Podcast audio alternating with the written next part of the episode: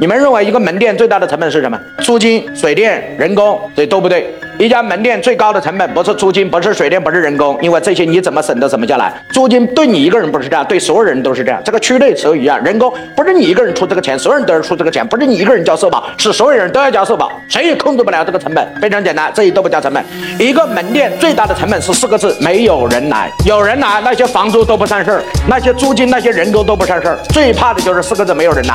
一家制造业最大的成本是什么？不是原材料上涨，不是厂房，不是租金，不是人工，错。这四个字没有人买。一部电影最大的成本是什么？不是制作费用，不是演员，不是特效，这些是不是是？但不是最重要。最重要的是四个字：没有人看。一个老师最大的成本是什么？不是课程研发，也不是酒店，也不是会场，这都不叫成本。成本四个字：没有人听。在互联网时代，流量是所有行业的成本。对老板一定明白什么叫成本。我现在告诉你什么是成本：没有信息流，没有客流，没有现金流，就是你企业最大的成本。